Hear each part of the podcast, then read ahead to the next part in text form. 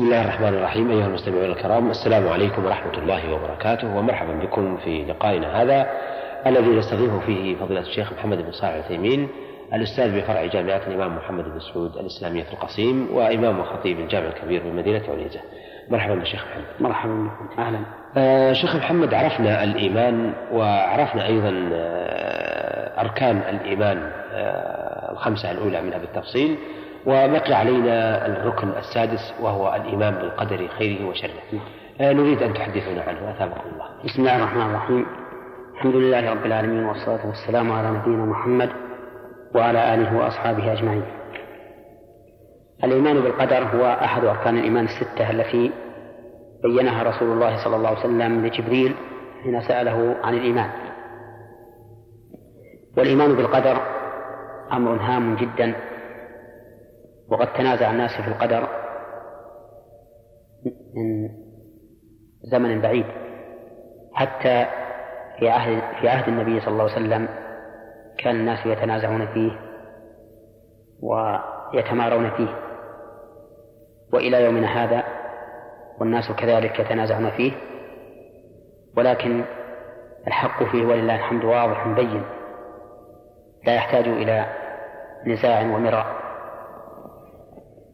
فالإيمان بالقدر أن تؤمن بأن بأن الله سبحانه وتعالى قد قدر كل شيء. كما قال الله تعالى وخلق كل شيء فقدره تقديرا. وهذا التقدير الذي قدره الله عز وجل تابع لحكمته. وما تقتضيه هذه الحكمة من غايات حميدة وعواقب نافعة. للعباد في معاشهم ومعادهم ويدور الإيمان بالقدر على الإيمان بأمور أربعة. أحدها العلم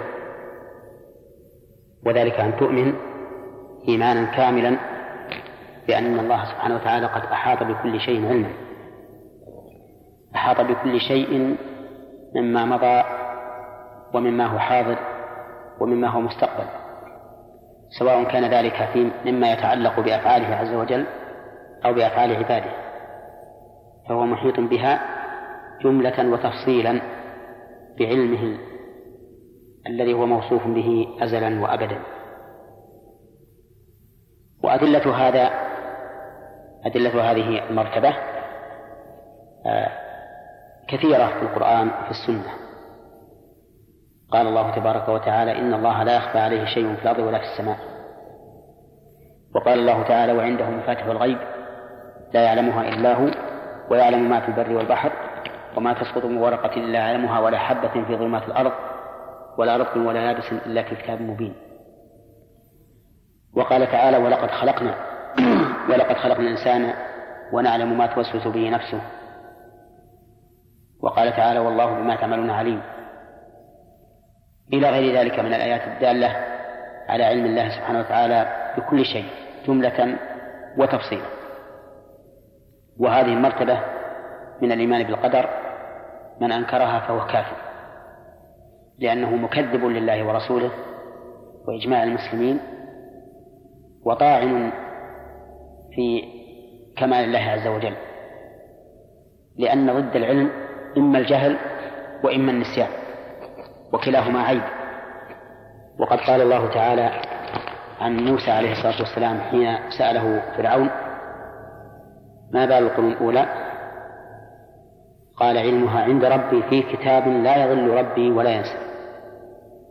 فهو لا يضل أي لا يجهل شيئا مستقبلا ولا ينسى شيئا ماضيا سبحانه وتعالى. أما المرتبة الثانية فهي الإيمان بأن الله تعالى كتب مقادير كل شيء. كتب مقادير كل شيء إلى أن تقوم الساعة. فإنه عز وجل لما خلق القلم قال له اكتب. قال ربي وماذا أكتب؟ قال اكتب ما هو كائن. فجرى في تلك الساعة بما هو كائن إلى يوم القيامة. جملة وتفصيلا. فكتب الله عز وجل في اللوح المحفوظ مقادير كل شيء. وقد دل على هذه المرتبة والتي قبلها قوله تعالى ألم تعلم أن الله يعلم ما في السماء والأرض؟ إن ذلك في كتاب إن ذلك على الله يسير. قال إن ذلك في كتاب. أي معلومه عز وجل في كتاب وهو اللوح المحفوظ إن ذلك على الله يسير.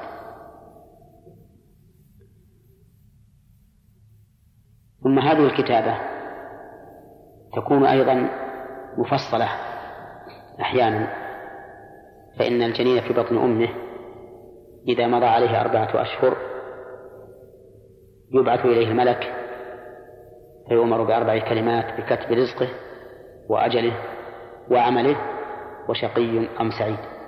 كما ثبت ذلك في الصحيح من حديث عبد الله بن مسعود رضي الله عنه عن النبي صلى الله عليه وسلم. ويكتب أيضا في ليلة القدر ما يكون في تلك السنة. كما قال الله تعالى إنا أنزلناه في ليلة مباركة إنا كنا منذرين فيها يفرق كل أمر حكيم. أمرا من عندنا إنا كنا مرسلين.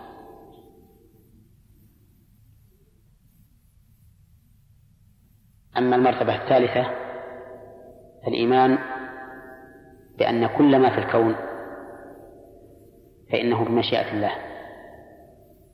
فكل ما في الكون فهو حادث بمشيئة الله عز وجل. سواء كان ذلك مما يفعله هو عز وجل أو مما يفعله الناس أو بعبارة أعم مما يفعله المخلوق. قال الله تبارك وتعالى ويفعل الله ما يشاء وقال تعالى ولو شاء لهداكم أجمعين وقال تعالى ولو شاء ربك لجعل الناس أمة واحدة وقال تعالى أي شيء يذهبكم يأتي بخلق جديد.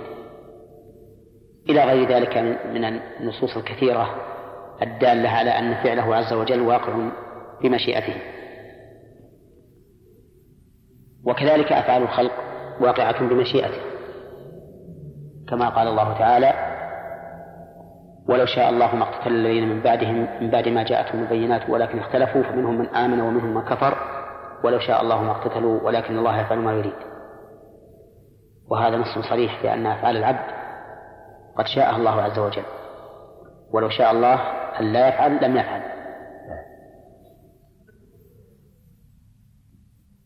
أما المرتبة الرابعة الإيمان بالقدر فهي الإيمان بأن الله تعالى خالق كل شيء. والله عز وجل هو الخالق وما سواه مخلوق.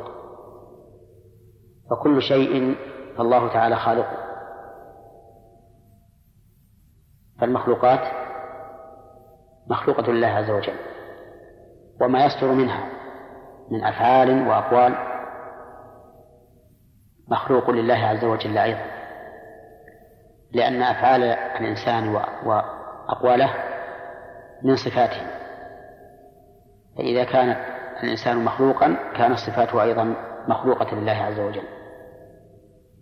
ويدل لذلك قوله تعالى والله خلقكم وما تعملون. فنص الله تعالى على خلق الإنسان وعلى خلق عمله. قال وما تعملون. وقد اختلف الناس في ما هنا هل هي مصدرية أو موصولة. وعلى كل تقدير فإنها تدل على أن عمل الإنسان مخلوق لله عز وجل. هذه أربع مراتب لا يتم الإيمان بالقدر إلا بالإيمان بها. ونعيدها فنقول أن تؤمن بأن الله تعالى عليم بكل شيء جملة وتفصيلا ثانيا أن تؤمن بأن الله كتب في اللوح المحفوظ مقادير كل شيء. ثالثا أن تؤمن بأن كل شيء حادث فهو بمشيئة الله عز وجل. الرابع أن تؤمن بأن الله تعالى خالق كل شيء. فإذا تمت هذه المراتب الأربع أو إذا تم الإيمان بها فقد حقق الإنسان الإيمان بالقدر. ثم أعلم أن الإيمان بالقدر لا ينافي لا ينافي فعل الأسباب. بل إن فعل الأسباب مما أمر به الشرع وهو حاصل بالقدر. لأن الأسباب تنتج عنها مسبباتها. ولهذا لما توجه أمير المؤمنين عمر بن الخطاب رضي الله عنه إلى الشام ذكر له في أثناء الطريق أنه قد وقع فيها الطاعون فاستشار الصحابة رضي الله عنهم هل يستمر ويمضي في في سيره أو يرجع إلى المدينة؟ فاختلف الناس عليه ثم استقر رأيهم على أن يرجعوا إلى المدينة. ولما عزم على ذلك جاءه أبو عبيدة عامر بن الجراح وكان عمر رضي الله عنه يجله ويقدره فقال يا أمير المؤمنين كيف ترجع إلى المدينة؟ أفرارا من قدر الله؟ قال رضي الله عنه نفر من قدر الله إلى قدر الله. وبعد ذلك جاء عبد الرحمن بن عوف رضي الله عنه وكان غائبا في حاجة له فحدثهم أن النبي صلى الله عليه وسلم قال عن الطاعون إذا سمعتم به في أرض فلا تقدموا عليه. الحاصل قول عمر رضي الله عنه نفر من قدر الله إلى قدر الله. فهذا يدل على أن اتخاذ الأسباب من قدر الله عز وجل. ونحن نعلم أن الرجل لو قال أنا سأؤمن بقدر الله وسيرزقني الله ولدا بدون زوجة لو قال هذا لعد من المجانين. كما أنه لو قال أنا أؤمن بقدر الله ولن أسعى في طلب الرزق ولم يتخذ أي سبب للرزق لعد ذلك من السفة. الإيمان بالقدر إذن لا ينافي الأسباب الشرعية أو الحسية الصحيحة. أما الأسباب الوهمية التي يدعي أصحابها أنها أسباب وليست كذلك فهذه لا عبرة بها ولا يلتفت إليها. ثم أعلم أنه يرد على الإيمان بالقدر إشكال وليس بإشكال في الواقع. نعم. وهو أن يقول قائل إذا كان فعلي من قدر الله عز وجل فكيف أعاقب على المعصية وهي من تقدير الله عز وجل؟ والجواب على ذلك أن يقال لا حجة لك على المعصية بقدر الله. لأن الله عز وجل لم يجبرك على هذه المعصية. وأنت حين تقدم عليها لم لم يكن لديك العلم بأنها مقدرة عليك. نعم.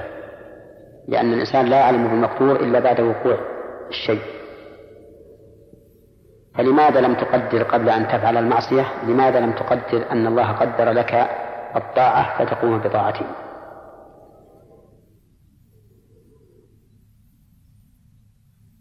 وكما أنك في أمورك الدنيوية تسعى لما ترى أنه خير وتهرب مما ترى أنه شر فلماذا لا تعامل نفسك هذه المعاملة في عمل الآخرة؟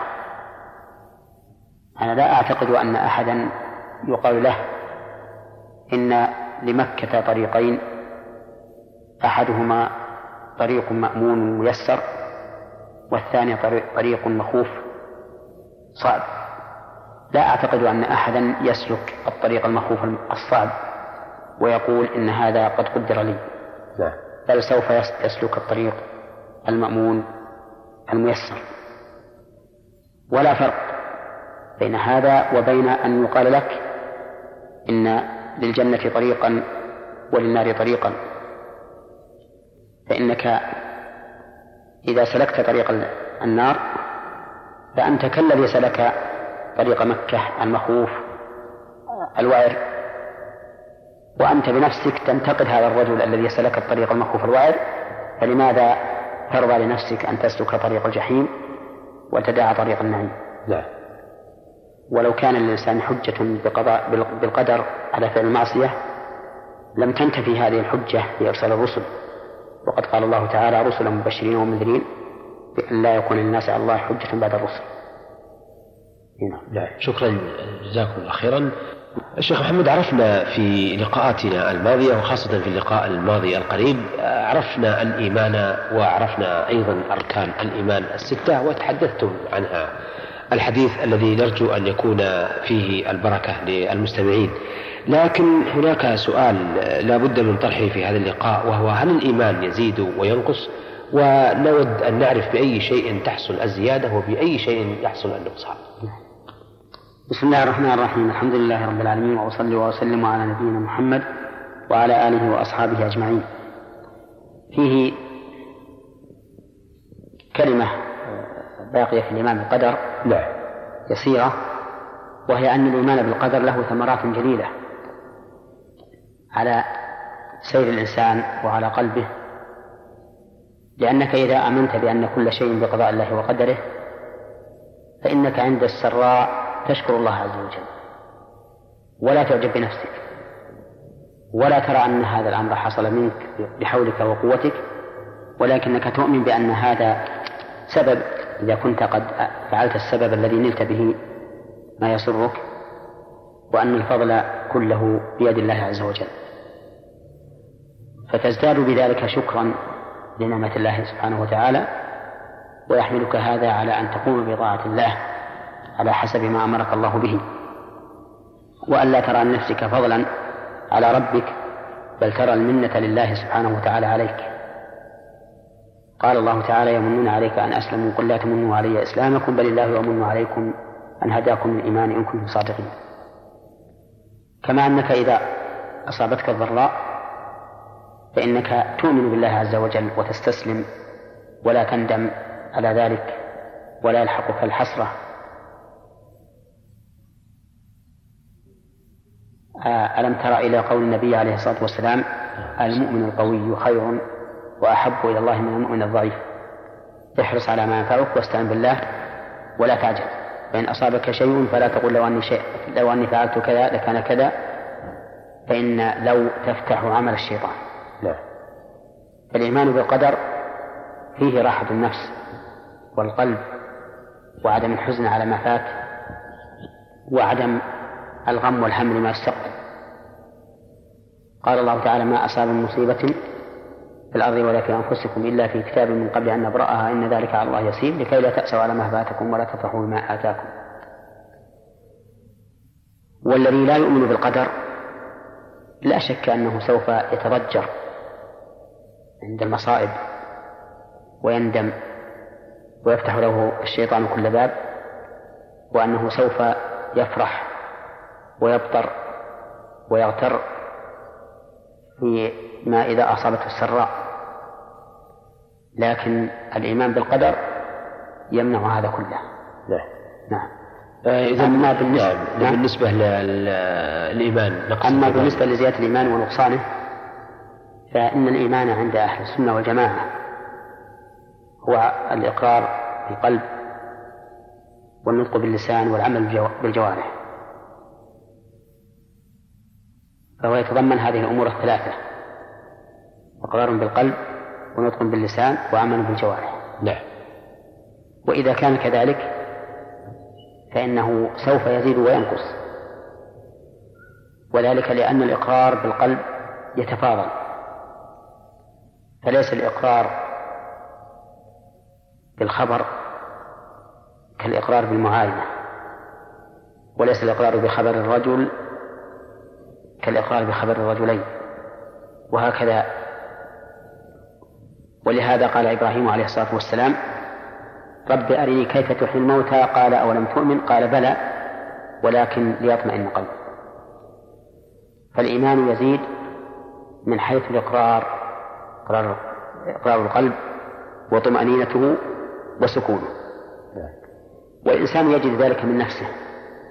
فعندما يحضر مجلس ذكر فيه موعظة وذكر للجنة والنار يزداد إيمانا حتى كأنه يشاهد ذلك رأي عين. وعندما تكون الغفلة ويقوم من هذا المجلس يخف هذا اليقين في قلبه كذلك يزداد الإيمان من حيث القول. فإن من ذكر الله عز وجل عشر مرات ليس كمن ذكر الله مئة مرة الثاني أزيد بكثير. وكذلك أيضا من أتى بالعبادة على وجه كامل يكون إيمانه أزيد ممن أتى بها على وجه ناقص. وكذلك العمل فإن الإنسان إذا عمل عملا بجوارحه أكثر من من, من الآخر صار الثاني أزيد إيمانا من الناقص. وقد جاء ذلك في القرآن والسنة. أعني إثبات الزيادة والنقصان جاء في الكتاب والسنة. نعم. قال الله تبارك وتعالى وما جعلنا عدتهم إلا فتنة للذين كفروا ليستيقن الذين أوتوا الكتاب ويزداد الذين آمنوا إيمانا. وقال الله تعالى وإذا ما أنزلت سورة فمنهم من يقول أيكم زادته هذه إيمانا؟ فأما الذين آمنوا فزادتهم إيمانا وهم يستبشرون.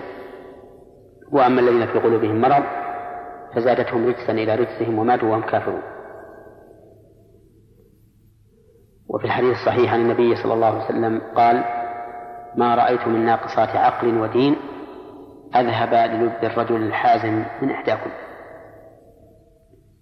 فالإيمان إذن يزيد وينقص. لكن ما سبب النقصان؟ للنقصان أسباب. بل للزيادة أسباب. السبب الأول معرفة الله تعالى بأسمائه وصفاته. فإن الإنسان كلما ازداد معرفة بالله وبأسمائه وصفاته ازداد إيمانا. بلا شك. ولهذا تجد أهل العلم الذين يعلمون من أسماء الله وصفاته ما لا يعلمه غيرهم تجدهم أقوى إيمانا من الآخرين من هذه من هذا الوجه. السبب الثاني النظر في آيات الله الكونية والشرعية. فإن الإنسان كلما نظر إلى الآيات الكونية التي هي المخلوقات السماوات والأرض والإنسان والبهيمة وغير ذلك ازداد إيمانا. قال الله تعالى وفي الأرض آيات للموقنين وفي أنفسكم أفلا تبصرون. والآيات الدالة على على هذا كثيرة. أعني الآيات الدالة على أن الإنسان بتدبره وتأمله في هذا الكون يزداد إيمانا. نعم. السبب الثالث كثرة الطاعات. فإن الإنسان كلما كثرت طاعاته ازداد بذلك إيمانا. سواء كانت هذه الطاعات من الطاعات القولية أو الفعلية. فالذكر يزيد يزيد الإيمان. كمية وكيفية. والصلاة والصوم والحج يزيد الإيمان أيضا كمية وكيفية. أما سبب النقصان فإنه على العكس من ذلك. فالجهل بأسماء الله وصفاته يوجب نقص الإيمان لأن الإنسان ينقصه إذا لم يعرف أسماء الله وصفاته ينقصه العلم بهذه الأسماء والصفات التي تزيد في الإيمان. كذلك السبب الثاني الإعراض عن التفكر في آيات الله الكونية والشرعية. فإن هذا يسبب نقص الإيمان أو على الأقل ركوده وعدم نموه. الثالث فعل المعصية. فإن للمعصية آثارا عظيمة على القلب وعلى الإيمان. نعم. ولهذا قال النبي عليه الصلاة والسلام لا يزني الزاني حين يزني وهو مؤمن. والرابع ترك الطاعة. فإن ترك الطاعة سبب لنقص الإيمان. لكن إن كانت الطاعة واجبة وتركها بلا عذر فهو نقص يلام عليه ويعاقب. وإن كانت الطاعة غير واجبة أو واجبة لكن تركها لعذر فإنه نقص لا يلام عليه. ولهذا جعل النبي صلى الله عليه وسلم النساء ناقصات عقل ودين وعلل نقصان دينها بأنها إذا حارت لم تصلي ولم تصم مع أنها لا تلام على ترك الصلاة والصيام في حال الحيض بل هي مأمورة بذلك. لكن لما فاتها الفعل الذي يقوم به الرجل صارت ناقصة عن الرجل من هذا الوجه. نعم. آه طيب بالنسبة لزيادة الإيمان ونقصه هناك من يرى أن الإيمان لا, لا يزيد ولا ينقص وأن المعصية آه تذهب الإيمان ويكفر الإنسان. كيف يرد على هؤلاء؟ هل نرد على هؤلاء بما أشرنا إليه من قبل النصوص من الكتاب والسنة؟ وكذلك بالواقع فإننا نقول لهم أنتم الآن لو أتاكم مخبر وقال إن فلانا قدم البلد اليوم وهذا المخبر عندكم ثقة. يكون لديكم الإيمان بأنه قدم. فإذا جاء رجل آخر وأخبركم بذلك أفلا يزداد إيمانكم به؟ سيقولون بلى لا. يزداد إيماننا بذلك. فإذا رأيتم هذا الرجل القادم رأي العين ازددتم يقينا أكثر. وهذا أمر لا ينتهي فيه أحد. لا. ثم نقول ما دمنا أدخلنا الأقوال والأعمال في مسمى الإيمان فإن اختلاف الأقوال والأعمال بالزيادة والنقص أمر معلوم. لا ينكر. فيكون في هذا دليل واضح على أن الإيمان يزيد وينقص. نعم.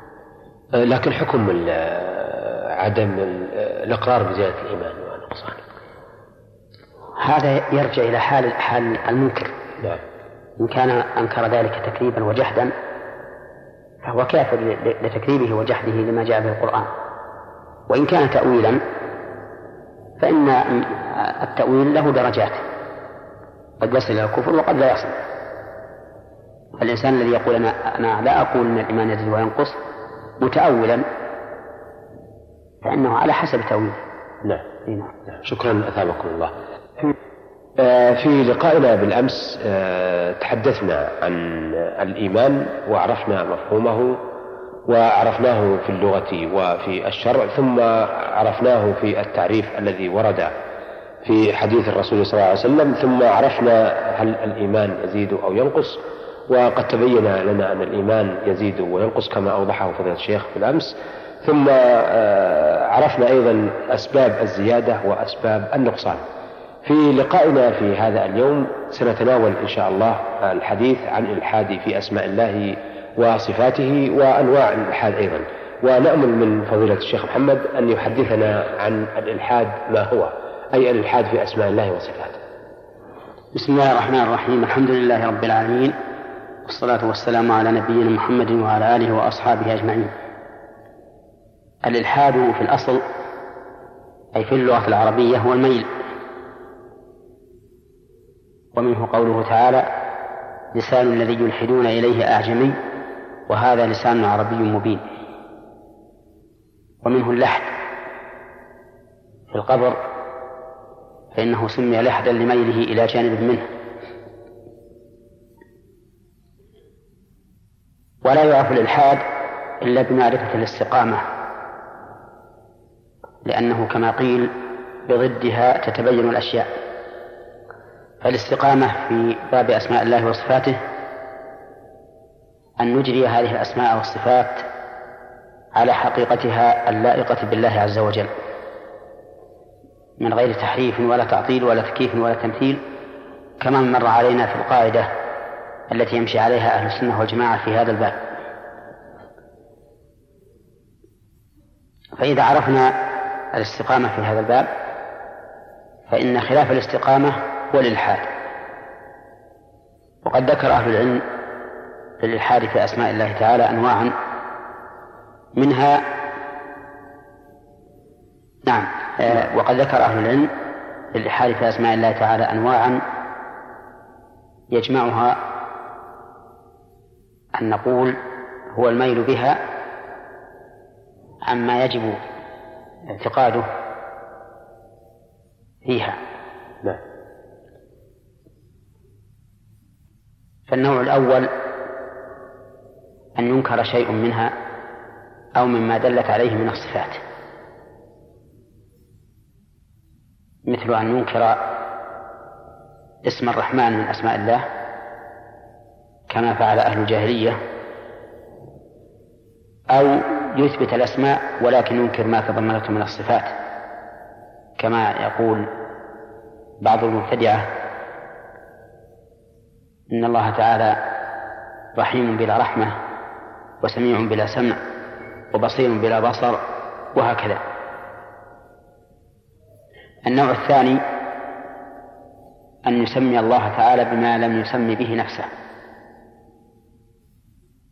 ووجه كونه إلحادا أن أسماء الله سبحانه وتعالى توقيفية فلا يحل لأحد أن يسمي الله تعالى باسم لم يسمي به نفسه لأن هذا من القول على الله بلا علم ومن العدوان على الله عز وجل أيضا.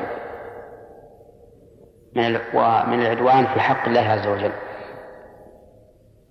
وذلك كما صنع الفلاسفة. فسموا الإله بالعلة الفاعلة. وكما سمع صنع النصارى فسموا الله تعالى باسم الأب ونحو ذلك.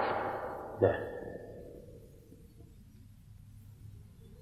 النوع الثالث أن يعتقد أن هذه الأسماء دالة على أوصاف تماثل أوصاف المخلوقين. فيجعله فيجعلها دالة على التمثيل. ووجه كونه إلحادا أن من اعتقد بأن أسماء الله سبحانه وتعالى دالة على تمثيل الله بخلقه فقد جعل كلام الله وكلام رسوله صلى الله عليه وسلم دالا على الكفر. لأن تمثيل الله بخلقه كفر. لكونه تكذيبا لقوله تعالى ليس كمثله شيء وهو السميع البصير ولقوله هل تعلم له سميا. قال نعيم نعيم بن حماد الخزاعي شيخ البخاري رحمه الله من شبه الله بخلقه فقد كفر ومن جحد ما وصف الله به نفسه فقد كفر وليس فيما سمى الله ووصف به نفسه تشبيه. النوع الرابع أن يشتق من أسماء الله تعالى أسماء للأصنام كاشتقاق اللات من الإله والعزى من العزيز ومنات من المنان ووجه كونه إلحادا أن أسماء الله عز وجل خاصة به فلا يجوز أن تنقل المعاني الدالة عليها هذه الأسماء إلى أحد من المخلوقين ليعطى من العبادة ما لا يستحقه إلا الله عز وجل. لا. هذه أنواع الإلحاد في أسماء الله سبحانه وتعالى. آه إذا آه، ننتقل من هذه إلى معرفة أنواع الشرك. نعم. آه، سبق لنا في ما تقدم من المجالس نعم. آه، أن التوحيد يتضمن إثباتا ونفيا. وأن الاقتصار فيه على النفي تعطيل والاقتصار فيه على الإثبات لا يمنع المشاركة. فلهذا لا بد في التوحيد من نفي وإثبات. فمن لم فمن لم يثبت الحق لله عز وجل على هذا الوجه فقد أشرك به. والشرك نوعان. شرك أكبر مخرج عن الملة وشرك دون ذلك. فالشرك الأكبر كل شرك أطلقه الشارع وهو متضمن لخروج الإنسان من دينه. مثل أن يصرف شيئا من أنواع العبادة لغير الله عز وجل كأن يصلي لغير الله أو يصوم لغير الله أو يذبح لغير الله وكذلك من الشرك الأكبر أن يدعو غير الله عز وجل.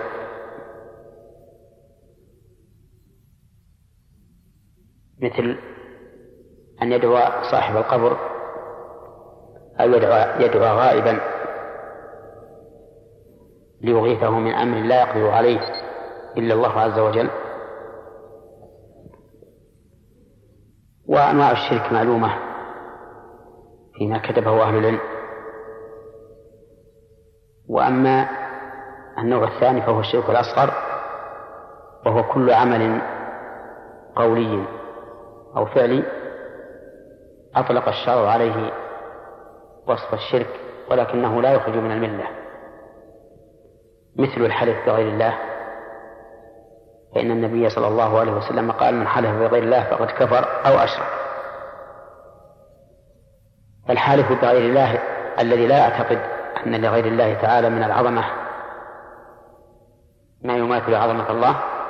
نقول إنه مشرك شركا أصغر. سواء كان هذا المحلوف به معظما من البشر أم غير معظم؟ فلا يجوز الحلف بالنبي صلى الله عليه وسلم ولا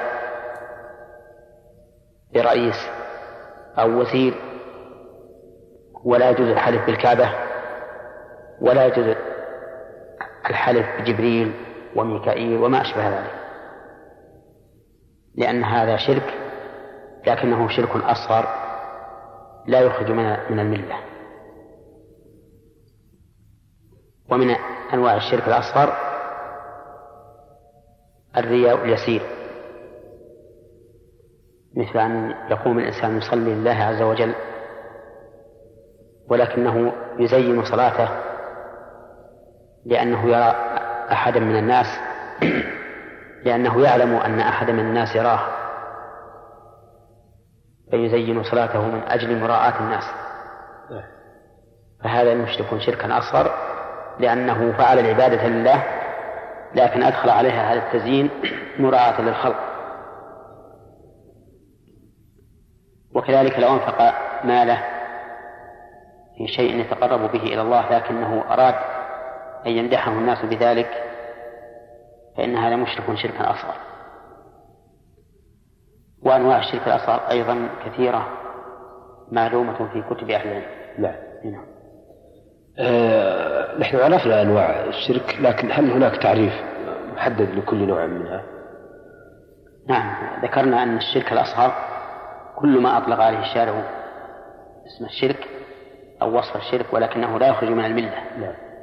وأن الشرك الأكبر كل ما أطلق الشارع عليه اسم الشرك أو وصف الشرك وهو مخرج من الملة لكن في ما فهمناه الآن أن الشرك يكون في العبادة لكن هل ترك العبادة يسمى شركا؟ لأنه ورد مثلا فيما رواه مسلم قال الله عليه وسلم إن بين الرجل والشرك والكفر ترك الصلاة. نعم. فالترك هل يكون شركا؟ نعم. هو شرك من حيث المعنى العام لأن تارك الصلاة تهاونا إنما تركها لهواه فقدم هواه على طاعة الله عز وجل فكان مشركا بهذا الاعتبار. كما قال الله تعالى أفرأيت من اتخذ إلهه هواه وأضله الله على علم إلى آخره. فكل من اتبع هواه مقدما له على طاعة الله عز وجل فهو فإن فعله هذا نوع من الشرك. وإن كان الشرك بالمعنى الأخص لا يشمل الترك. نعم. أثابكم الله. بهذا أيها عرفنا في الحلقات الماضية الشيء الكثير والحمد لله عن التوحيد. وفي بداية لقائنا هذا نود أن نعرف ما هو دين الإسلام.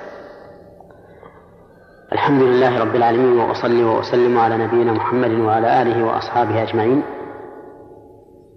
الإسلام بالمعنى العام هو التعبد لله تعالى بما شرعه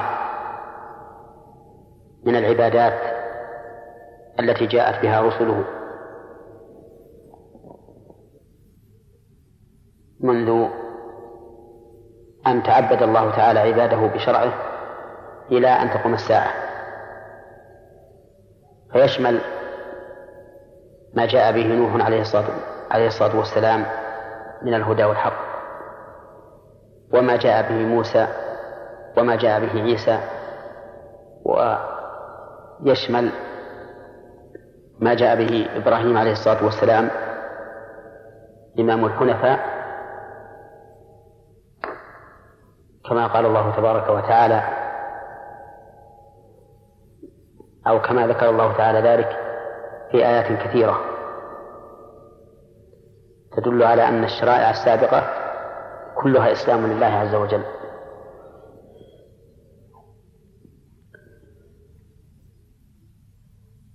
ولكنه بالمعنى الخاص يختص بما بعث به النبي صلى الله عليه وسلم لأن ما بعث به النبي صلى الله عليه وسلم نسخ جميع الأديان السابقة فصار من اتبعه مسلما ومن خالفه ليس بمسلم لأنه لم يستسلم لله بل استسلم لهواه. فاليهود مسلمون في زمن موسى عليه الصلاة والسلام والنصارى مسلمون في زمن عيسى عليه الصلاة والسلام. وأما بعد أن بعث النبي صلى الله عليه وسلم فكفروا به فليسوا بمسلمين. ولهذا لا يجوز لأحد أن يعتقد أن دين اليهود والنصارى الذي يدينون به اليوم دين صحيح مقبول عند الله مساو لدين الإسلام. بل من اعتقد ذلك فهو كافر. خارج عن دين الإسلام لأن الله عز وجل يقول إن الدين عند الله الإسلام. ويقول عز وجل ومن يبتغي غير الإسلام دينا فلن يقبل منه. وهذا الإسلام الذي أشار الله إليه هو الإسلام الذي امتن الله به على محمد صلى الله عليه وسلم وأمته. لقوله تعالى اليوم أكملت لكم دينكم وأتممت عليكم نعمتي ورضيت لكم الإسلام دينا. وهذا نص صريح. في أن من سوى هذه الأمة بعد أن بعث محمد صلى الله عليه وسلم ليسوا على الإسلام. وعلى هذا فما يدين الله فما يدين الله به لا يقبل منه ولا ينفعهم يوم القيامة ولا يحل لنا أن نعتبره دينا قائما قويما. ولهذا يخطئ خطأ كبيرا من يصف اليهود والنصارى بأنهم إخوة لنا. أو يقول إن أديانهم اليوم قائمة. لما أسلفناه آنفا. وإذا قلنا إن الإسلام هو التعبد لله سبحانه وتعالى بما شرع شمل ذلك الاستسلام له ظاهرا وباطنا فيشمل الدين كله. عقيدة وعملا وقولا. أما إذا قرن الإسلام بالإيمان فإن الإسلام يكون بمعنى الأعمال الظاهرة من نطق اللسان وعمل الجوارح والإيمان الأعمال الباطنة من العقيدة وأعمال القلوب. ويدل على هذا التفريق؟ قوله تبارك وتعالى قالت الأعراب آمنا قل لم تؤمنوا ولكن قولوا أسلمنا ولما يدخل الإيمان في قلوبكم. وقوله تعالى في قصة لوط فأخرجنا من كان فيها من المؤمنين فما وجدنا فيها غير بيت من المسلمين. فإنه فرق هنا بين المؤمنين والمسلمين. لأن البيت الذي كان في القرية بيت إسلامي في ظاهره إذ أنه يشمل امرأة لوط التي خانته وهي كافرة. وأما من أخرج منها ونجا فإنهم المؤمنون حقا الذين دخل الإيمان في قلوبهم. ويدل لذلك أي للفرق بين الإيمان والإسلام عند اجتماع عند اجتماعهما حديث عمر بن الخطاب رضي الله عنه. وفيه أن جبريل سأل النبي صلى الله عليه وسلم عن الإسلام والإيمان. فقال له النبي صلى الله عليه وسلم الإسلام أن تشهد أن لا إله إلا الله وأن محمدا رسول الله وتقيم الصلاة وتؤتي الزكاة وتصوم رمضان وتحج البيت. وقال في الإيمان أن تؤمن بالله وملائكته وكتبه ورسله واليوم الآخر وبالقدر خيره وشره. فالحاصل أن الإسلام عند الإطلاق يشمل الدين كله ويدخل فيه الإيمان وأن وأنه إذا قرن مع الإيمان فسر بالأعمال الظاهرة من أقوال اللسان وأعمال الجوارح وفسر الإيمان بالأعمال الباطنة من اعتقادات القلوب وأعمالها. نعم. آه، إذا آه، تعريف الإيمان بالمعنى لدينا تعريف للإيمان بالمعنى أو للدين بالمعنى العام ولدينا تعريف يخص نعم, نعم. لدينا تعريف للإسلام بالمعنى العام نعم. وتعريف له بالمعنى الخاص إذا اقترن بالإيمان. إذا اقترن بالإيمان. نعم. نعم. هو ما جاء في حديث الرسول صلى الله عليه وسلم. نعم. آه ما جاء في الحديث وفي الآيتين. وفي الآيتين نعم. لا في إلا في الحديث الرسول صلى الله عليه وسلم فصل تفصيلا لمفردات الدين. نعم. أيضا نريد أن نعرف ما هو الطاغوت أي ما معناه وما هي اشتقاقاته. الطاغوت مشتق من الطغيان والطغيان مجاوزة الحد. ومنه قوله تعالى إنا لما طغى الماء حملناكم في الجارية. يعني لما زاد عن الحد المعتاد حملناكم في الجارية يعني في السفينة.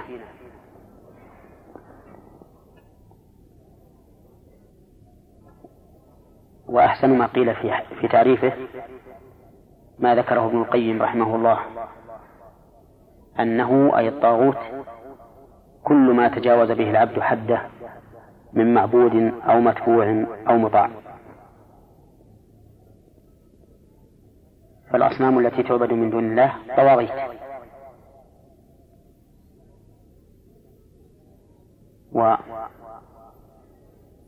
والعلماء علماء السوء الذين يدعون إلى الضلال من الطواغيت أيضا. الذين يدعون إلى البدع وإلى تحليل ما حرم الله أو تحريم ما أحل الله أو يزينون لولاة الأمور الخروج عن شريعة الإسلام بنظم يستوردونها مخالفة لنظام الدين الإسلامي. لأن هؤلاء تجاوزوا حدهم. فإن حد العالم أن يكون متبعا لما جاء به النبي صلى الله عليه وسلم لأن العلماء حقيقة ورثة الأنبياء يرثونهم في أمتهم علما وعملا وأخلاقا ودعوة وتعليما. فإذا تجاوزوا هذا الحد وصاروا يزينون للحكام الخروج عن شريعة الإسلام بمثل هذه النظم فهم طواغيت لأنهم تجاوزوا ما كان يجب عليهم أن يكون عليه من متابعة الشريعة. وأما المطاع المطاع في قوله رحمه الله أو مطاع فيريد بهم الأمراء الذين يطاعون شرعا أو قدرا. الأمراء يطاعون شرعا إذا أمروا بما لا يخالف أمر الله ورسوله. فهم يطاعون هنا شرعا كما يطاعون قدرا. فإن الواجب على الرعية إذا أمر ولي الأمر بأمر لا يخالف أمر الله الواجب عليهم السمع والطاعة. وطاعتهم لولاة الأمور في هذه الحال. وبهذا القيد طاعة لله عز وجل. ولهذا ينبغي أن نلاحظ حين ننفذ ما أمرت به الدولة مما تجب طاعتها فيه أن نلاحظ أننا بذلك نتعبد لله تعالى ونتقرب إليه. حتى يكون تنفيذنا لهذا الأمر قربة إلى الله عز وجل. وإنما ينبغي لنا أن نلاحظ ذلك لأن الله يقول يا أيها الذين آمنوا أطيعوا الله وأطيعوا الرسول وأولي الأمر منكم. وأما طاعة الأمراء قدرا فإن الأمراء إذا كانوا أقوياء في سلطتهم فإن الناس يطيعونه بقوة السلطان وإن لم يكن بوازع الإيمان. لأن طاعة ولي الأمر قد تكون بوازع الإيمان وهذا وهذه هي الطاعة النافعة. النافعة لهم أي لولاة الأمور والنافعة للناس أيضا. وقد تكون طاعة ولاة الأمور برادع السلطان بحيث يكون السلطان قويا يخشى الناس منه ويهابونه لأنه ينكل بمن خالف أمره. ولهذا نقول إن الناس مع حكامهم في هذه المسألة ينقسمون إلى أقسام. فتارة يقوى الوازع الإيماني والرادع السلطان وهذه أكمل المراتب وأعلاها. وتارة يضعف الوازع الإيماني والرادع السلطان وهذه أدنى أدنى المراتب. وأخطرها على المجتمع على حكامه وعلى محكوميه. لأنه إذا ضعف الوازع الإيماني والرادع السلطاني صارت الفوضى الفكرية والخلقية والعملية. المرتبة الثالثة أن يقوى الوازع السلطاني مع ضعف الرادع السلطاني. الإيماني أن يقوى الإيماني أن, أن, أن يقوى الوازع الإيماني نعم. ويضعف الرادع السلطاني وهذه مرتبة وسطى ينظر فيها أيها أكمل مما إذا قوي الرادع السلطاني وضعف الوازع الإيماني فإنه في المظهر إذا قوي الرادع السلطاني يكون أصلح الأمة. لكن الأمة إذا اختفى أو إذا اختفت قوة السلطان. فلا تسأل عن حالها وسوء عملها لأن الوازع الإيماني ضعيف. أما إذا قوي الوازع الإيماني وضعف السلطاني فقد يكون المظهر أدنى من المظهر في المرتبة الأخرى لكنه في ما بين الإنسان وبين ربه إذا اختفى الرادع السلطاني يكون أصلح. على كل حال هذه مراتب أربع. قوة الإيمان والسلطان. وضعف الإيمان والسلطان. وقوة الإيمان وضعف السلطان. وقوة السلطان وضعف الإيمان. فالمهم أن أننا نقول إنه ينبغي لنا عند تنفيذ أوامر السلطان أن نعتقد أننا بذلك نتقرب به إلى الله عز وجل. وإنما قال ابن القيم ما تجاوز أن إن الطاغوت ما تجاوز به العبد حده من معبود أو متبوع أو مطاع لأن الأمير أو ولي الأمر الذي يطاع قد يأمر بما يخالف أمر الله ورسوله. فإذا أمر بما يخالف أمر الله ورسوله فإنه لا سمع له ولا طاعة. ولا يجوز لنا أن نطيعه في معصية الله سبحانه وتعالى. لأن الله تعالى جعل طاعتهم تابعة أو جعل طاعتهم تابعة بطاعة الله ورسوله كما يفهم من سياق الآية. يا أيها الذين آمنوا أطيعوا الله وأطيعوا الرسول وأولي الأمر منكم ولم يقل وأطيعوا أولي الأمر. فدل هذا على أن طاعتهم غير مستقلة بل هي تابعة لطاعة الله ورسوله. وقد ثبت عن النبي صلى الله عليه وسلم أن الطاعة بالمعروف أو في المعروف أي فيما أقره الشرع وأما ما أنكره فلا يجوز. أن يطاع فيه أي مخلوق حتى لو كان الوالد أو الوالدة يأمرانك بمعصية الله فإنه لا يحل لك أن تطيعهما لأن طاعة الله تعالى مقدمة على كل طاعة. فإذا أطاع, فإذا أطاع الإنسان أميره أو ولي أمره في معصية الله فقد تجاوز به حده نعم آه شكرا أثابكم الله. آه عرفنا في اللقاء الماضي أن الطاغوت آه من حيث الاشتقاق والمعنى. والحقيقة تحدثتم أو نقلتم التعريف له أنه كل ما تجاوز به العبد حده من معبود أو متبوع أو مطاع. وكان الحقيقة في الحديث عن السلطة وضعفها وقوة وضعف الإيمان أو قوتهما أو ضعف أحدهما وقوة الآخر. لكن آه، في بداية لقائنا هذا نود أن نعرف ما هي صفة الحكم بغير ما أنزل الله.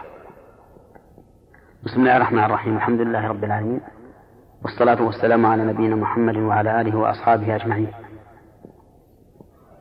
الحكم بغير ما أنزل الله ينقسم إلى قسمين. القسم الأول أن يبطل حكم الله ليحل محله حكم آخر. طاغوتي بحيث يلغى الحكم بالشريعة بين الناس ويجعل بدله ويجعل بدله بدله حكم آخر من من وضع البشر. كالذين ينحون الأحكام الشرعية في المعاملة بين الناس ويحلون محلها القوانين الوضعية. فهذا لا شك أنه استبدال بشريعة الله سبحانه وتعالى غيرها وهو كفر مخرج عن الملة. لأن هذا جعل نفسه بمنزلة الخالق حيث شرع لعباد الله ما لم يأذن به الله بل ما خالف حكم الله عز وجل. وجعله هو الحكم الفاصل بين الخلق. وقد سمى الله تعالى ذلك شركا في قوله تعالى أم لهم شركاء شرعوا لهم من الدين ما لم يأذن به الله. القسم الثاني أن تبقى أحكام الله عز وجل على ما هي عليه. وتكون السلطة لها ويكون الحكم منوطا بها. ولكن يأتي حاكم من الحكام فيحكم بغير ما تقتضي هذه الأحكام. يحكم بغير ما أنزل الله. فهذا له ثلاث حالات. الحال الأولى أن يحكم بما يخالف شريعة الله معتقدا أن ذلك أفضل من حكم الله وأنفع لعباد الله أو معتقدا أنه مماثل لحكم الله عز وجل أو يعتقد أنه يجوز له الحكم بغير ما أنزل الله. فهذا كفر يخرج به الحاكم من الملة لأنه لم يرضى بحكم الله عز وجل. ولم يجعل الله ولم يجعل الله حكما بين عباده.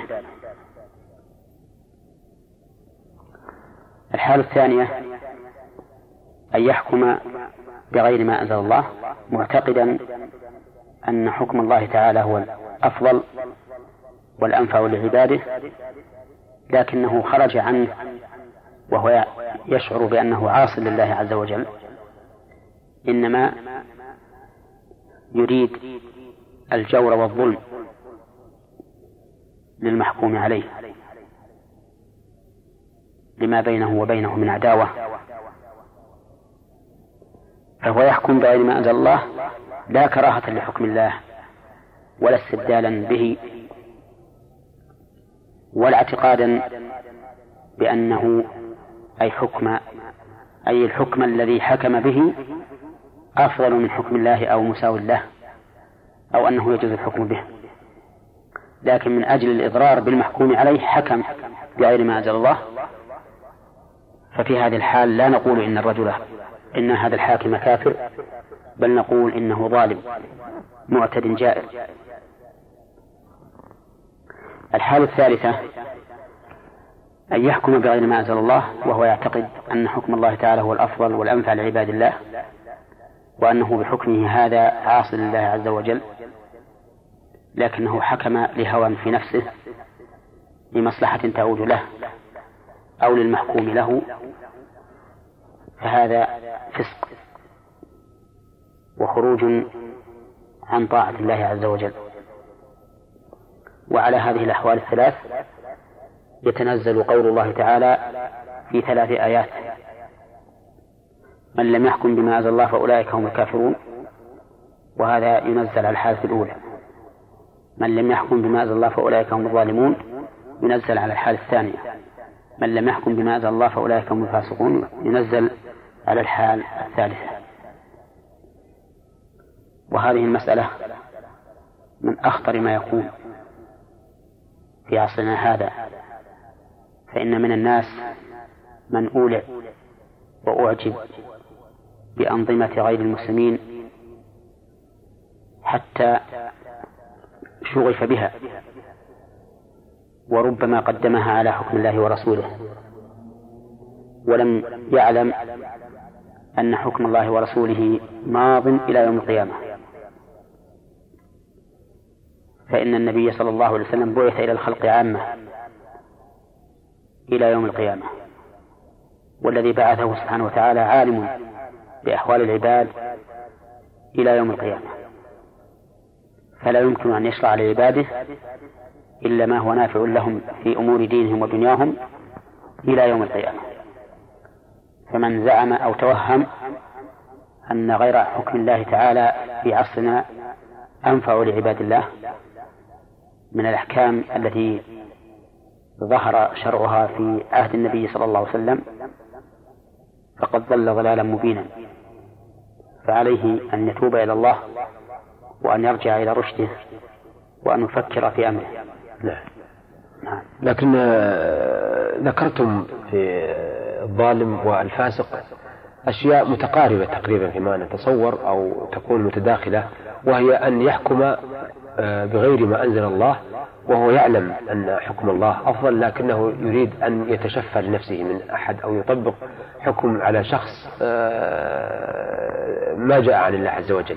وبين الذي يحكم أيضا وهو يعلم أن حكم الله هو أو يعلم بحكم الله عز وجل ويعلم أنه هو الحكم السديد لكنه لمصلحة في نفسه أو لهوى لنفسه أو ليوافق آه، أيضا هوى للمحكوم عليه أو ينفع المحكوم عليه ما الفرق بينهما؟ نعم الفرق بينهما أن الذي نصفه بأنه ظالم حكم لطلب العدوان على المحكوم عليه. وإن لم يكن له فيه مصلحة. ولم ينظر إطلاقا إلى مصلحة المحكوم له. لكن أهم شيء عنده هو الجور والظلم بالنسبة لهذا المحكوم عليه. لا. أما الآخر فهو نظر إلى مصلحة المحكوم له. ولم ولم يكن يشعر في نفسه أن يظلم ذلك الرجل المحكوم عليه. ولهذا لا يفرق في المحكوم عليه بين أن يكون فلانا أو فلانا لأنه إنما يريد مصلحة المحكوم له أو يريد أن يجر إلى نفسه هو منفعة أو ما أشبه ذلك. فهذا هو الفرق بينهم. حياكم الله.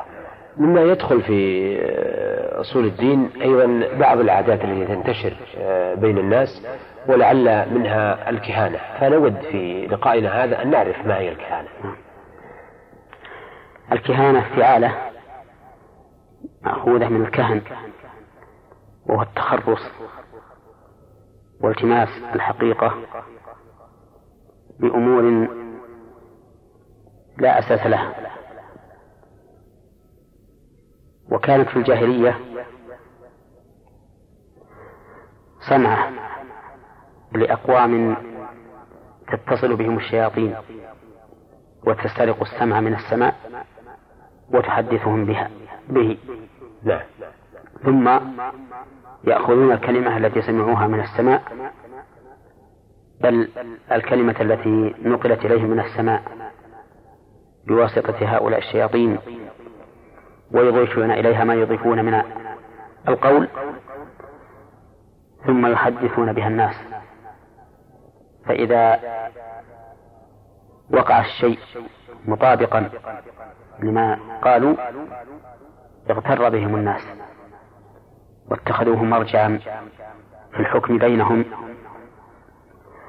وفي استنتاج ما يكون في المستقبل. ولهذا نقول الكاهن هو الذي يخبر عن المغيبات في المستقبل. نعم والذي يأتي إلى الكاهن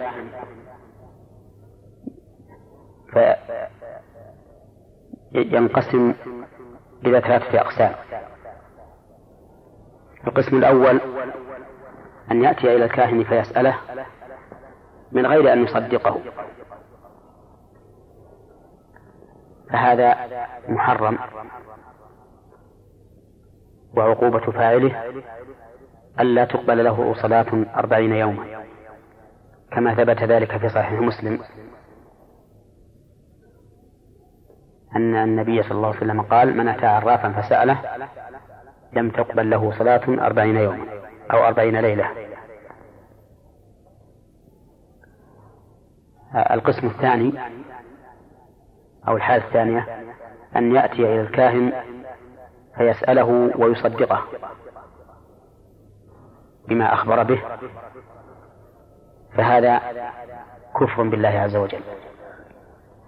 لأنه صدقه في دعوى علم الغيب وتصديق البشر في دعوى علم الغيب تكذيب لقول الله تعالى قل لا يعلم من في السماوات والأرض الغيب إلا الله وتكذيب خبر الله ورسوله كفر. ولهذا جاء في الحديث الصحيح من أتى كاهنا فصدقه بما يقول فقد كفر بما أنزل على محمد صلى الله عليه وسلم القسم الثالث أو الحالة الثالثة أن يأتي إلى الكاهن فيسأله ليبين حاله للناس وأنها كهانة وتمويه وتضليل فهذا لا بأس به. ومن ذلك أن النبي صلى الله أو ودليل ذلك أن النبي صلى الله عليه وسلم أتي بابن صياد أو أتاه. ابن صياد. فأضمر له النبي صلى الله عليه وسلم شيئا في نفسه. فسأله عن النبي أي النبي صلى الله عليه وسلم ماذا خبى له؟ فقال الدخ. يريد أن الدخان. فقال النبي صلى الله عليه وسلم اخسأ فلن تعدو قدرك. هذه حال من يأتي أو هذه أحوال من يأتي إلى الكهان. ثلاثة. نعم. أن يأتي فيسأله بدون أن يصدقه وبدون أن يقصد امتحانه وبيان حاله فهذا لا محرم وعقوبة فاعله أن لا تقبل له صلاة أربعين ليلة. الثانية أن يسأله فيصدقه. وهذا كفر بالله عز وجل. يجب على الإنسان أن يتوب منه. ويرجع إلى الله عز وجل وإلا مات على الكفر. الحالة الثالثة أن يأتيه فيسأله ليمتحنه ويبين حاله للناس فهذا لا بأس به. نعم شكرا أثابكم الله. آه، الشيخ محمد عرفنا في حلقة ماضية آه، الشيء الكثير عن الكهانة. عرفنا آه، أيضا الكاهن وهو الذي يخبر عن المغيبات في المستقبل كما عرفنا حكمها وبعض أقسام الذين يصدقون بها. حبذا أيضا لو عرفنا أحوال الناس الذين يرتادون الكهنة والكهان. نعم. ذكرنا في الحلقة الماضية أن أحوالهم ثلاث. الأولى أن يأتي إلى الكاهن فيسأله بدون أن يصدقه ولا ولا يقصد بذلك بيان حاله. فهذا آثم وعقوبته ألا تقبل له صلاة أربعين يوما. والحالة الثانية أن يأتيه فيسأله ويصدقه وهذا كافر لأنه مكذب لقول الله تعالى قل لا يعلم من في السماوات والأرض الغيب إلا الله. الحالة الثالثة أن يأتي فيسأل إليه فيسأله ليمتحنه ويبين حاله للناس ودجله وافتراءه. وقلنا إن هذا لا بأس به. ومن المعلوم أن الشيء الذي يكون مباحا إذا أفضى إلى شيء إذا أفضى إلى محذور فإنه يكون محذورا. نعم. فلو قدر أنه في هذه الحالة الثالثة إذا أتى إليه ليبين ليمتحنه ويبين حاله أن يغتر به من يغتر من الناس فإنه في هذه الحال لا يفعل ولا يأتي إليه. ولو لهذا القصد الصحيح. لأن القاعدة أن ما أفضى إلى محذور فهو محذور. نعم. آه أيضا نريد أن نعرف آه التنجيم وحكمه. التنجيم مأخوذ من النجم وهو الاستدلال بالأحوال الفلكية على الحوادث الأرضية. بمعنى أن يربط المنجم ما يقع في الأرض أو ما سيقع في الأرض بالنجوم بحركاتها وطلوعها وغروبها واقترانها وافتراقها وما أشبه ذلك. والتنجيم نوع من السحر وهو محرم. لأنه مبني على أوهام لا حقيقة لها فلا علاقة لما يحدث في الأرض بما يحدث في السماء. ولهذا لما كان من عقيدة أهل الجاهلية أن الشمس والقمر لا يكسفان إلا لموت أحد إلا لموت عظيم فكسفت الشمس في عهد النبي صلى الله عليه وسلم في اليوم الذي مات فيه ابنه إبراهيم رضي الله عنه. فقال الناس كسفت الشمس لموت إبراهيم. فخطب النبي صلى الله عليه وسلم الناس حين صلى الكسوف وقال إن الشمس والقمر آيتان من آيات الله لا ينكسبان لموت أحد ولا لحياته. فأبطل النبي صلى الله عليه وسلم ارتباط الحوادث الأرضية بالأحوال الفلكية وهو كذلك. وكما أنه أي التنجيم بهذا المعنى نوع من السحر فهو أيضا سبب للأوهام والانفعالات النفسية التي ليس لها حقيقة ولا أصل. فيوقع الإنسان في أوهام وتشاؤمات ومتاهات لا نهاية لها. هناك نوع آخر من التنجيم وهو أن الإنسان يستدل بطلوع الشعب بطلوع النجوم على الأوقات والأزمنة والفصول فهذا لا بأس به ولا حرج فيه مثل أن يقول إنه إذا دخل النجم الفلاني فإنه يكون قد دخل موسم الأمطار أو قد دخل وقت نضوج الثمار أو ما أشبه ذلك. نعم فهذا لا بأس به ولا حرج فيه. نعم. آه يعني هذا يكون من باب استقراء السنن الكونية. إي نعم هذا يعني مثل ما مثل كما نقول إذا زالت الشمس فقد دخل وقت الظهر نعم. وإذا غربت دخل وقت المغرب وما أشبه ذلك. لكن هل هناك علاقة آه، بالتنجيم أو بين التنجيم وبين الكهانة التي عرفناها في أول هذه الحلقة نعم, نعم. العلاقة بينهما هو أن الكل ما مبني على الوهم والدجل وأكل أموال الناس بالباطل وإدخال الهموم والغموم عليهم وما أشبه ذلك. نعم. نعم. لكن أيهما أخطر على المسلمين؟ هذا ينبني على شيوع هذا هذا الأمر بين الناس. فقد يكون في بعض البلاد لا أثر للتنجيم عندهم إطلاقا. نعم. ولا يهتمون به ولا يصدقون به. ولكن الكهانة منتشرة عندهم فتكون أخطر. نعم. وقد يكون الأمر بالعكس. لكن من حيث واقع الكهانة والتنجيم فإن الكهانة أخطر وأعظم. نعم. آه ذكرتم في حديثكم عن التنجيم أنه نوع من السحر. فما هو السحر؟ نعم. السحر قال العلماء هو عبارة عن كل ما لطف وخفي سببه بحيث يكون له تأثير خفي لا يطلع عليه الناس.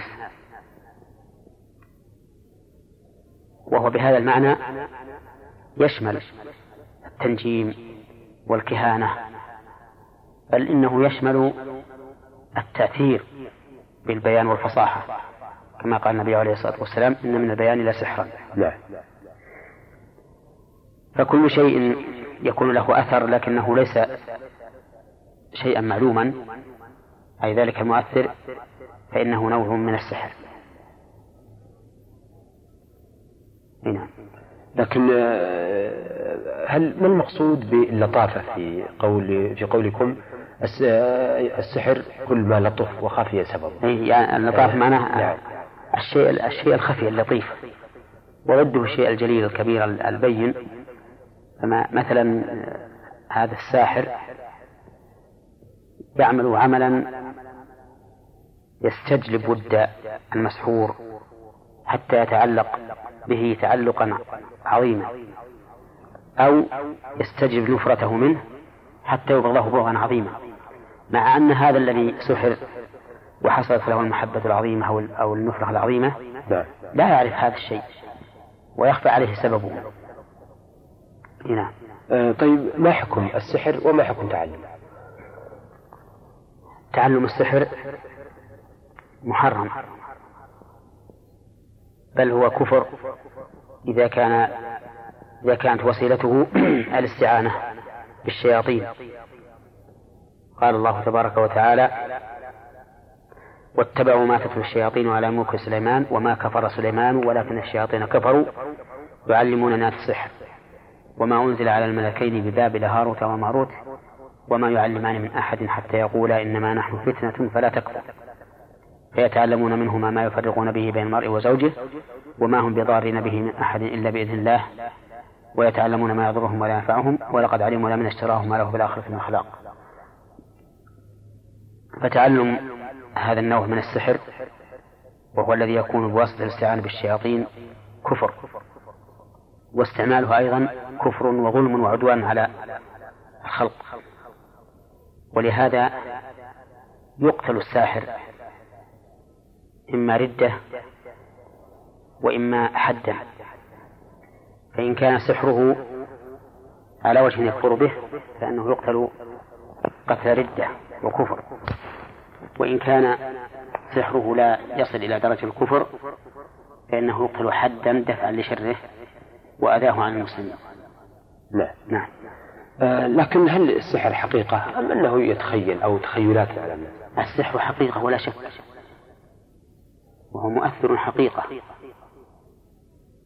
لكن كونه يقلب الشيء أو يحرك الساكن أو يسكن المتحرك هذا خيال وليس حقيقة. انظر إلى قول الله تبارك وتعالى في قصة السحرة في آل فرعون. يقول الله عز وجل سحروا أعين الناس واسترهبوهم وجاءوا بسحر عظيم. قال سحروا أعين الناس نعم. واسترهبوهم وجاءوا بسحر عظيم. كيف سحروا أعين الناس؟ حتى سحروا أعين الناس حتى صار الناس ينظرون إلى هذه الحبال والعصي كأنها ثعابين تمشي. كما قال الله تعالى في سورة يخيل إليه من سحرهم أنها تسعى. نعم. فالسحر باعتبار تأثيره في قلب الأشياء وتحريك الساكن أو تسكين المتحرك. هذا لا, لا ليس له أثر. لكن في كونه يسحر أو يؤثر على المسحور حتى يرى الساكن متحركا والمتحرك ساكنا هذا أثره ظاهر جدا. إذا فله حقيقة ولهذا يؤثر على بدن المسحور وعقله وحواسه وربما يهلكه. هنا لأن نقول إن أداة السحر أو التي مثلا يراها الإنسان هذه لا تتغير عن الحقيقة التي عليه. جامدة ولا تتحرك لكن الأثر يأتي على حواس الإنسان الرائي أو المسحور. المسحور. نعم. نعم. آه طيب بالنسبة يا شيخ تحدثتم عن الكهانة وعرفتم الكاهن وعرفتم أيضا السحر لكن هل هناك علاقة آه، بين الكهانة والسحر؟ هو كما قلنا من قبل نعم.